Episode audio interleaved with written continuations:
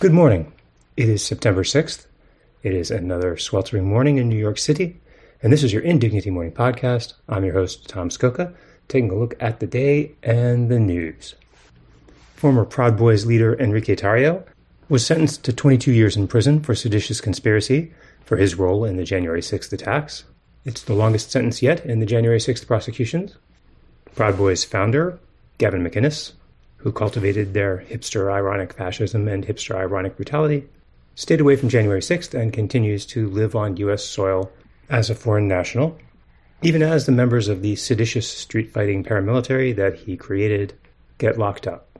Trying to imagine how this would all play out if his citizenship were from somewhere other than Canada and the UK. Also, who's been left holding the bag worse, the Proud Boys or the staff of Vice Media? A question McInnes will probably never have to answer. The lead news spot on the front of the New York Times belongs to a news analysis that recapitulates yesterday's news story about North Korea seeing the opportunity to help Russia out with armaments for its invading forces in Ukraine. It's not clear what the difference is between the news and the news analysis, but it's a big geopolitical development, so it gets big news placement again.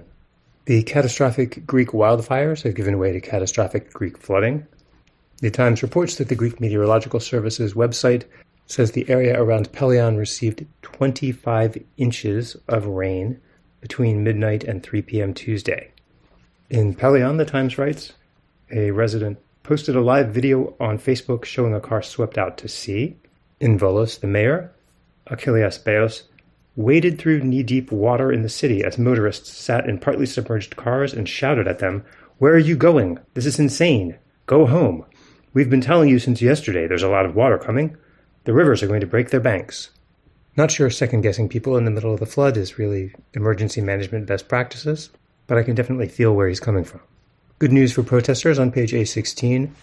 As the NYPD reached a settlement with Attorney General Tish James in federal court, agreeing to stop kettling protesters, that is, trapping them in one place and then arresting them all, and to switch to a four tiered system of escalating response to protests, starting with community affairs officers talking to protest leaders, bringing in more officers if they believed illegal activity was about to occur, the Times writes, bringing in still more officers if there's probable cause that a crime has been committed, and then finally, if protesters tried to get into or block the entrance of sensitive locations, like a precinct, courthouse, or hospital, or when crimes were so widespread that de escalation or targeted enforcement has not worked or cannot work, then the settlement says the police can shut down the protest.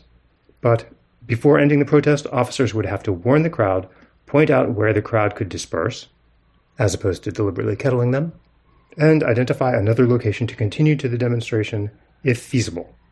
Still a lot of discretion and judgment calls there for an institution that habitually overreacts to people exercising their freedom of assembly. But at least it puts down on paper that the police's standard response to protest is not permissible. Less good news for protesters, right alongside that on page A16, over 60 Cop City protesters facing racketeering charges. The same prosecutors who swept up Donald Trump and his cronies, armed with the same RICO statute, unsealed an indictment claiming that from the beginning of the George Floyd protests, a vast criminal conspiracy against law and order unfolded in Atlanta. As the indictment says, anti government anarchists in Atlanta recognized an opportunity to rally against the law enforcement. The effort to stop the government from cutting down a forest and building a training center for the police, the Times quotes prosecutors as saying, evolved into a broader anti government, anti police, and anti corporate extremist organization.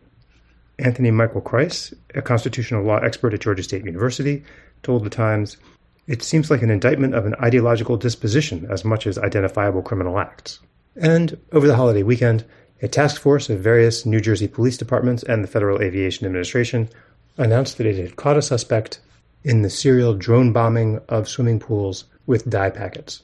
The 45 year old owner of a heating and cooling company the Times reports, has been charged with multiple counts of criminal mischief and harassment.